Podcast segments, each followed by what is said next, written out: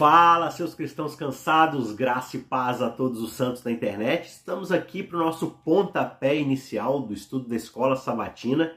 Dessa vez, graças a Deus, o mais perto possível aqui da data inicial de quando começa a lição, que é sempre aos sábados à tarde, né? Então, dessa vez a gente conseguiu aí, depois de uma longa recuperação, você vê que minha voz ainda está um pouquinho fanha ainda por causa do nariz, mas estamos aqui para dar continuidade ao nosso estudo. E esse é o episódio de número 4 da lição que é a terceira lição, ou a terceira temporada do ano de 2022. E a gente está estudando aqui sobre sofrimento, sobre provas, sobre tribulações. E o nome dessa série se chama Provados pelo Fogo. E hoje, no episódio número 4, na lição de número 4, a gente vai falar sobre ver a face do ourives, vendo a face do ourives. Ou seja, a lição dessa semana ela vai considerar um pouco essa questão do papel das provas, das tribulações, dos sofrimentos no nosso processo de santificação. Tá certo? Então a gente vai ver um pouco sobre o objetivo final de Deus, que é a restauração da humanidade. Você pode compreender um pouco disso na parte de domingo no guia de estudos. A gente vai ver também a compreensão dos propósitos de Deus em aumentar a nossa fé em meio às provas, ou seja, conforme a gente vai compreendendo os propósitos de Deus, conforme a gente tem noção do plano de Deus na nossa vida, isso gera em nós mais base para termos fé e suportarmos a prova. Isso está na parte de segunda-feira. E por fim, a gente vai ver sobre como o caráter determina um destino. Isso é um tema bastante recorrente nos, nos estudos que a gente vem fazendo, né? Como é que essa ideia de, de ter um caráter aperfeiçoado é aquilo que vai nos direcionar para as escolhas que nós vamos fazer. Né? Então, nas partes de terça, quarta e quinta-feira do estudo do guia de estudo da lição, você pode conferir aí esses temas. Então, basicamente, esse é o escopo, esse é a guia daquilo que a gente vai estudar no episódio de hoje, nesse pontapé do guia de estudo, que você pode estudar, claro, muito mais durante a semana. E o verso principal, o verso que vai nortear a nossa reflexão aqui é: E todos nós, com o rosto descoberto, contemplando a glória do Senhor, somos transformados de glória em glória na sua própria imagem, como pelo Senhor, que é o Espírito. Isso está em 2 Coríntios, capítulo 3, verso 18. Então, esse é basicamente o norte aí do nosso estudo, esse é o verso principal, dentro de novo daquela ideia de como o sofrimento, como as provas, como as dificuldades que a gente vai enfrentando vão aperfeiçoando o nosso caráter e nos santificando, nos tornando mais aptos a permanecermos com um caráter cada vez mais inabalável de acordo com a graça que o Espírito Santo nos concede. Antes da gente ir para o nosso primeiro tópico aqui, para o nosso primeiro, primeiro ponto aqui do nosso estudo, eu quero pedir a você mais uma vez, se você ainda não é inscrito no nosso canal, por favor, se inscreva. Nas estatísticas aqui do canal, dá para perceber que pelo menos 40% da nossa audiência aqui não é inscrita no canal. Acaba chegando aqui, assiste um vídeo, assiste outro, espera ver se aparece no meio do feed para poder ver o que, que tem aí da lição naquela semana. E por causa disso, às vezes você assiste o vídeo numa semana, na outra semana já vai ser uma outra coisa recomendada para você e você acaba não é, mantendo aqui a sua, digamos assim, fidelidade, né? A sua é, sequência de estudo junto com a gente aqui. Então se inscreve, assina as notificações para você não perder semana após semana o nosso pontapé inicial, o nosso guia de estudos e também para você que está acompanhando com a gente as meditações diárias todos os dias. Um vídeo novo sobre uma porção da Bíblia, sobre uma frase específica da Bíblia, é a meditação de capa a capa. Então, se você ainda não é inscrito, por favor, se inscreva e também na medida do possível, compartilhe esse material com outras pessoas nos seus grupos de WhatsApp, por e-mail, enfim, só recomendando aqui no YouTube mesmo. Ajuda a gente a espalhar esse conteúdo e com certeza é, o nome de Deus vai ser louvado por estudarmos, por nos incentivarmos mutuamente a estudarmos a palavra de Deus. Tá certo? Vamos para o ponto de número 1, um, então. O objetivo final de Deus é a restauração da humanidade.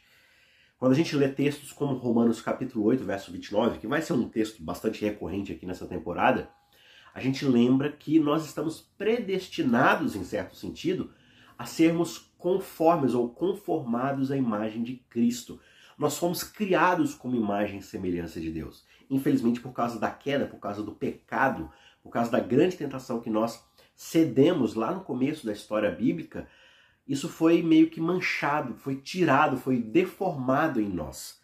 Por isso que o objetivo de Deus é nos reconciliar consigo para que nós possamos voltar a refletir a sua imagem, né? Romanos 8, 29 diz que aqueles que Deus de antemão conheceu, ele também predestinou para serem conformes à imagem do seu filho, a fim de que ele seja o primogênito entre muitos irmãos. Então, a glória de Deus, que na verdade é o seu caráter, né, o que resplandece de Deus, é quem ele é, é a sua constituição de caráter, ela deve ser revelada na humanidade, a partir da humanidade. A humanidade foi criada para glorificar a Deus. E o que é glorificar a Deus? É exaltar o seu caráter. E como nós fazemos isso? Através da nossa vida, de, como nós vivemos, como nós nos portamos, como trabalhamos, como nos relacionamos.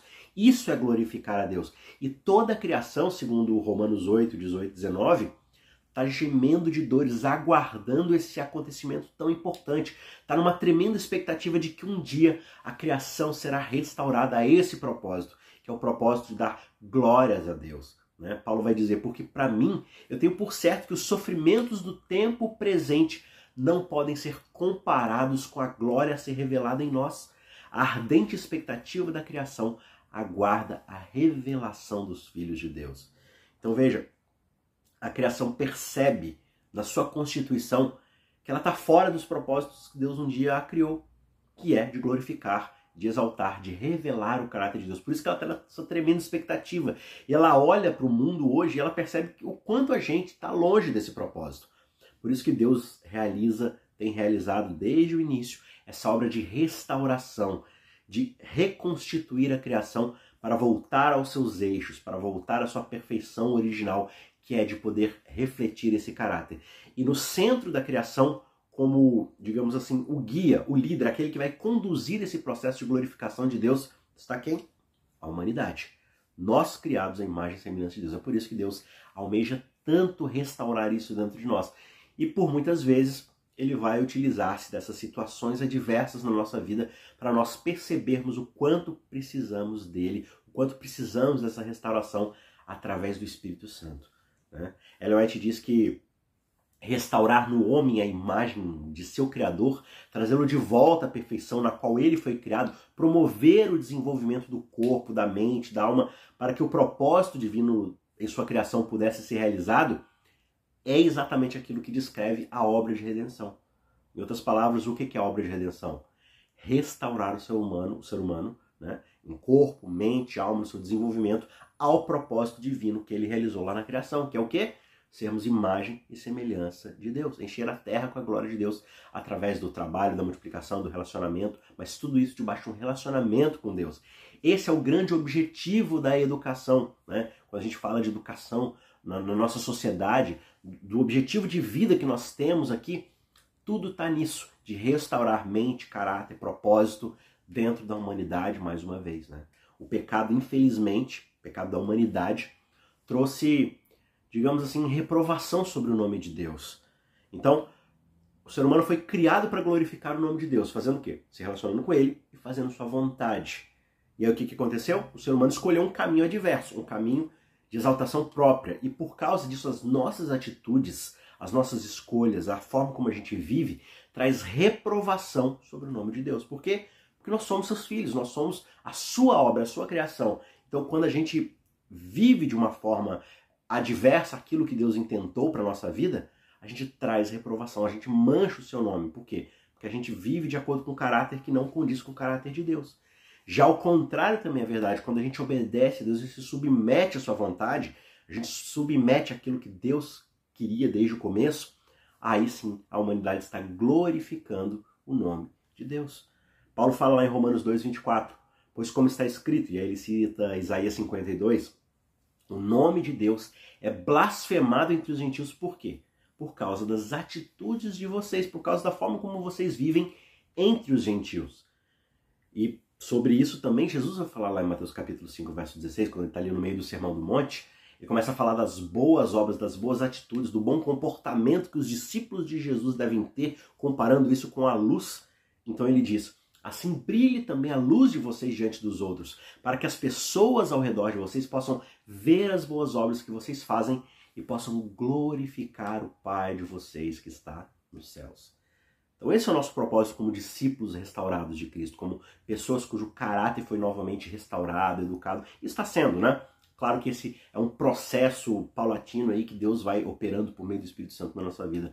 Mas a própria imagem de Deus, ela deve ser reproduzida na humanidade. A honra de Deus, a honra de Cristo, ela está envolvida na perfeição do caráter de seu povo o tempo todo. E esse é um processo pela qual Deus entregou seu próprio filho para poder realizar dentro de nós. Então a vida de Cristo, né, todo o seu ministério, a forma como ele se portava, como ele dependia do Pai, todas as dificuldades e tentações que ele enfrentava, tudo isso serve como esse exemplo daquilo que a humanidade foi criada também para ser. E Cristo nos deixa o seu espírito após a sua morte, né? Ele morre, derrama seu sangue para que isso seja uma possibilidade e agora ele deixa o seu espírito para operar em nós aquilo que ele demonstrou no meio de todo esse processo, para nos transformar novamente a imagem dele mesmo e assim poder refletir o caráter de Deus em nós através da nossa humildade, da nossa entrega, da nossa devoção a Deus, refletindo o seu caráter, a sua glória, a sua humildade e assim por diante. Tá certo? Ponto de número dois: a compreensão dos propósitos de Deus aumenta a fé em meio às provas. Que isso quer dizer? Quer dizer que conforme a gente vai tendo a noção e a percepção do que, que Deus quer realizar na nossa vida, de para onde estamos indo, de qual é o objetivo final, fica um pouco menos difícil a gente passar por essas adversidades. Pega, por exemplo, a história de Jó, que talvez seja o maior exemplo, mais claro ali dentro de todos os, os textos bíblicos, né? Se você pegar a fé de Jó, por exemplo, ela foi construída justamente sobre o conhecimento pessoal que Jó possuía de Deus. Isso fica muito claro, por exemplo, lá no capítulo 23, né? Então, embora Jó ele não conseguisse sentir e perceber ali a presença de Deus no meio daquele turbilhão que tinha sido a sua vida de uma hora para outra, ainda assim ele confiava na liderança de Deus. Isso fica muito claro, por exemplo, aqui no capítulo 23, nos versos 9 e 10, quando ele confiava nos caminhos justos do seu juiz. Ele diz assim: Se ele age à minha esquerda, eu não consigo vê-lo. Se ele se esconde à minha direita, eu não o enxergo. Mas ele sabe o meu caminho. Se ele me provasse, eu sairia como ouro. E no verso 14 ele continua dizendo: Pois ele cumprirá o que está ordenado a meu respeito, e muitas coisas como estás ainda tem planejado, né? ou como estas ainda tem planejado. Então, ele tinha uma percepção, embora ele não compreendesse, ele não conseguisse enxergar o resultado final, ele tinha uma clara percepção do que Deus estava realizando na vida dele. Portanto, ele confiava, falou: Olha, não estou entendendo o que está acontecendo, está difícil, está doloroso, perdi muita coisa, mas Deus é justo e se isso é uma prova, eu tenho certeza que lá na frente eu vou sair purificado como ouro. E aí, comentando sobre esse trecho, sobre esse verso 14 aqui, o teólogo Dr. Barnes ele vai dizer o seguinte: olha, né, quase assim, parafraseando Jó, né? É uma explicação parafraseando Jó. Ele diria assim: eu preferiria ser afligido se eu sentisse que é parte de um plano calculado e deliberadamente formado por Deus do que se fosse o resultado de alguma causa inesperada, incontrolável, se fosse simplesmente caos na minha vida. Eu preferiria infinitamente estar sob a operação de um plano ou de um decreto onde eu possa haver uma razão para tudo que é feito, mesmo embora eu não consiga ver tudo isso que está acontecendo, do que sentir que eu estou sujeito aos arremessos do acaso cego, do caos, da aleatoriedade, onde possivelmente não deva haver razão nenhuma. Né? Então, assim, essa, na verdade, é uma grande tensão que a gente enfrenta no mundo pós-pecado. É claro que por causa do pecado, por causa das más escolhas que nós tomamos, existe-se muita aleatoriedade por causa do mal. Ah, mas por que, que tal coisa aconteceu de ruim? É porque a gente está dentro de um propósito caótico onde a gente saiu da vontade de Deus. Então muita coisa aleatória vai acontecer na nossa vida por causa que simplesmente a gente desenvolveu isso, a gente é, desencadeou uma série de eventos por causa do pecado dos nossos primeiros pais, que foi afetando cada um dos seres humanos que foram nascendo depois de Adão, que é viver para si mesmo, tomar sempre desejos egoístas, escolhas egoístas. Isso vai criando uma situação no mundo de calamidade. Né? A forma como a gente explora a natureza, a forma como a gente explora os recursos naturais, a forma como a gente vive em sociedade, as escolhas de leis que a gente determina por meio dos nossos representantes, né? que na verdade estão representando a sociedade como um todo ali. Tudo isso vai gerando efeitos de escolha, resultado. Escolha, resultado, causa efeito. Agora, no meio disso tudo, Deus está trabalhando, e é o que Romanos vai falar, né? no meio de todas as coisas, apesar de todas as coisas, ou inclusive fornecendo todas as coisas, Deus está trabalhando para o seu propósito, que é de nos restaurar a imagem do seu filho. Então Deus vai operar no meio de todas essas dificuldades, muitas vezes, toda essa aleatoriedade, ele vai trabalhar positivamente na nossa vida, usando essa dor, esse sofrimento, essas dificuldades para poder nos transformar. Mas também existem certos momentos, a história de Jó deixa isso muito claro, onde Deus vai causar certa dor na gente. Só que a gente precisa entender que às vezes é uma dor temporária, é quase uma dor cirúrgica para poder remover aquilo dentro de nós, que no longo prazo vai salvar a nossa vida. Né? É, não faz sentido alguém que está sendo operado de uma doença onde ele precisa ser removido de talvez um membro importante do seu corpo, algum órgão do seu corpo, e, e isso é removido ali pelo cirurgião e você fica zangado com o cirurgião porque ele tirou aquilo. Não, o cirurgião não está tentando te destruir, ele está tentando salvar a sua vida. E às vezes isso vai exigir um tratamento drástico. Da mesma forma, Deus é capaz de operar sim essas dificuldades, esses testes na nossa vida, se isso significa que lá na frente a nossa alma, no sentido de uh, da nossa constituição eterna, vai ser salva, vai ser é, evitado do perecimento. É o que Jesus vai falar, por exemplo, né? ah, se o teu olho te faz pecar, melhor você chegar né, é, meio cegueta no céu do que enxergando totalmente lá no inferno. Então, certas coisas na nossa vida às vezes vão ser colocadas à prova, vão ser cortadas na nossa vida, a gente vai enfrentar certas dificuldades para que isso lá na frente signifique a conversão do nosso caráter e a restauração da glória do caráter de Deus dentro de cada um de nós. E quando a gente percebe isso, quando a gente estuda a palavra de Deus e a gente vai compreendendo o propósito de Deus na nossa vida, fica muito mais fácil, ou talvez eu deva dizer muito menos difícil, passar por essas coisas sabendo que lá na frente existe um resultado positivo na nossa vida. Então a gente precisa ter fé em Deus no meio de toda essa diversidade, de que Ele está trabalhando, por mais caótico e aleatório que pareça, Ele está trabalhando na nossa vida para nos deixar conforme a imagem do seu Filho. Beleza? Finalmente, o ponto de número 3, um tema recorrente aqui nos vídeos do, do, estudo da lição. A gente já viu várias vezes, por exemplo, uh, ali em Gênesis, né? Mas o caráter, no fim das contas, determina o destino. O que isso significa? Significa que aquilo que a gente vai desenvolvendo na nossa vida como caráter é aquilo que vai nortear as nossas escolhas. É aquilo que vai conduzir a escolha dos nossos caminhos. Então, no fim das contas, aquilo que nós somos hoje é aquilo que vai determinar onde a gente vai chegar, porque são os caminhos que a gente vai trilhando, são os, os desejos, as decisões que a gente vai tomando na nossa vida, isso vai nos conduzindo para o destino final. Então, quanto mais próximo de um caráter divino a gente for desenvolvendo na nossa vida por meio do Espírito Santo, por meio de todas essas provas, por meio de todas essas dificuldades, melhor será o destino final. Mais próximo daquilo que Deus almeja para nós será o nosso destino. Né? A lição trabalha, por exemplo, a parábola das dez virgens, ilustrando ali o, papel do caráter na época da segunda vinda de Cristo, né? Então você tem ali um grupo de dez virgens esperando a festa de casamento começar e a parábola divide em dois grupos de cinco, aquelas que estão despreparadas e aquelas que estão preparadas, né? Tá certo que assim muitas vezes a gente aplica ali o texto como falando do Espírito Santo, né? Que umas não têm o Espírito Santo na lâmpada e as outras têm o Espírito Santo e elas estão preparadas, elas têm muito Espírito Santo. É, eu acho sempre assim bastante controverso ali esse tipo de estudo. Eu acho que a aplicação funciona em certos sentidos, ela não funciona em outros sentidos, porque se você for parar para prestar atenção, não existe isso de você ter meio Espírito Santo e bastante Espírito Santo. Ou você tem Espírito Santo ou você não tem. Então você tem o Espírito Santo para te levar até certo ponto, mas dali em diante você não tem mais Espírito Santo suficiente e tudo mais. Mas eu entendo também que existe toda uma área, todo um segmento ali que vai utilizar isso vai utilizar essa ideia do Espírito Santo para falar que a gente deve o tempo todo estar devotado ao Espírito Santo, né? buscando o Espírito Santo o tempo todo para a preparação da nossa vida. Mas a própria lição, o próprio guia de estudos, ele faz essa diferenciação, ele coloca isso como reflexão. Ele pergunta para a gente, olha, de que forma o significado da história, da parábola, muda, dependendo se você vê o óleo como um símbolo do Espírito Santo ou como da posse de caráter, na verdade. Isso está lá na parte de terça-feira, né, no guia de estudo. Porque veja, se o óleo representa o Espírito Santo de fato, a gente precisa entender que Deus ele pode suprir a falta do Espírito Santo na nossa vida a qualquer momento que ele quiser. Então, se a gente se vira, mesmo assim, em últimas instâncias, e fala, Senhor, eu preciso do teu Espírito, o Espírito está disponível para nós, para suprir qualquer falta que a gente tenha do Espírito Santo. Tiago fala, olha, peça a Deus, Lucas fala, peça o Espírito Santo, e ele está disponível.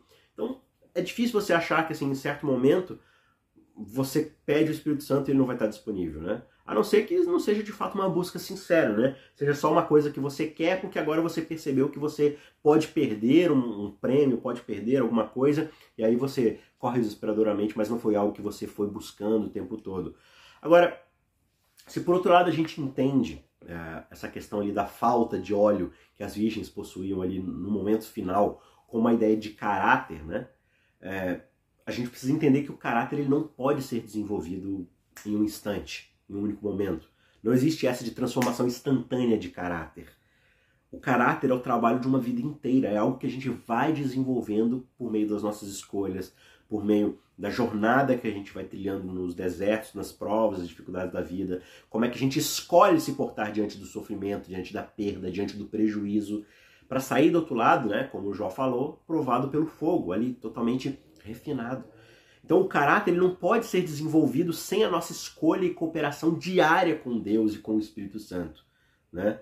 Ellen White vai dizer que o caráter não é algo herdado, você não recebe o caráter como uma, uma transferência de arquivo para sua vida. Ele, e ele não pode ser comprado também, não é algo que você vai atrás para poder adquirir. Né? É, a, a excelência moral e as boas qualidades mentais, elas não são resultados de acidentes, elas são propositais, elas vão sendo desenvolvidas. Então, os dons, os talentos, os presentes divinos mais preciosos não possuem valor algum a menos que sejam trabalhados e aprimorados na nossa vida para desenvolver o nosso caráter. Então, a formação de um caráter nobre é especificamente o trabalho de toda uma vida e deve ser o resultado de um esforço diligente, de um esforço dedicado e perseverante. Então, Deus providencia nós o Espírito Santo, que está sempre disponível. Deus nos dá as oportunidades, e muitas vezes essas oportunidades estão disfarçadas de provas, de dificuldades, né, de prejuízos. Agora, o sucesso depende do uso que nós fazemos dessas oportunidades, né, que muitas vezes são bênçãos disfarçadas de prejuízos. Então, que uso a gente faz da dor? Que uso a gente faz do sofrimento? Que uso a gente faz dos talentos que Deus nos deu? Que uso a gente faz das riquezas, bonanças e bênçãos que Deus nos dá? A gente usa para o nosso próprio benefício egoísta ou a gente usa isso permitindo que possa ser algo que vai aprimorar o nosso caráter, que vai nos fazer depender cada vez mais de Deus? Né? O próprio profeta Daniel, lá no finalzinho do seu livro, ele vai falar dos últimos dias do planeta Terra, né? já mostrando ali o, o momento final antes de Cristo voltar justamente como um tempo de provação e de desenvolvimento do caráter. Lá nos versos 9 a 10 do capítulo 12, ele está ouvindo ali o, né, o, o, ser celestial falando com ele. Daniel pergunta sobre para quando é aquelas coisas que ele está escrevendo e tudo mais. E o ser celestial simplesmente diz a ele: siga o seu caminho, Daniel, porque essas palavras estão encerradas e seladas até o tempo do fim. E aí ele diz que muitos serão purificados, limpos, provados, e os ímpios continuarão na sua impiedade e nenhum deles entenderá isso que está acontecendo. Mas os sábios, aqueles que se dedicaram, aqueles que aceitaram passar por essas dificuldades, serem aprimorados, esses entenderão exatamente aquilo que está sendo dito nas palavras desse livro, no caso, né? E lá no verso 3 ele diz: Os que forem sábios de fato, quem são esses sábios? São aqueles que resplandecerão como o fulgor do firmamento, e aqueles que conduzirem muitos à justiça brilharão como as estrelas, sempre e eternamente. Então são pessoas, quem são essas pessoas sábias? São pessoas que pelo Espírito de Deus foram aprimoradas, aperfeiçoadas, buriladas, refinadas para se tornar esse ouro puro e brilhante, de forma que eles são agora capazes de refletir o caráter de Deus neles, a perfeição de Deus neles. O que é essa perfeição divina? É a entrega, é a submissão, é o serviço, é a dependência constante daquele que é o Criador. E isso testemunha para as outras nações como a luz brilha no meio das trevas, mostrando que existe um caminho melhor, que existe um caminho mais elevado, que é aquele que é representado no caráter de Deus. E aí, comentando exatamente esse trecho aqui de Daniel, Ellen White vai dizer que o mundo não foi entregue nas mãos dos homens, embora Deus esteja permitindo que os elementos de confusão e desordem possam influenciar por algumas estações na história da Terra.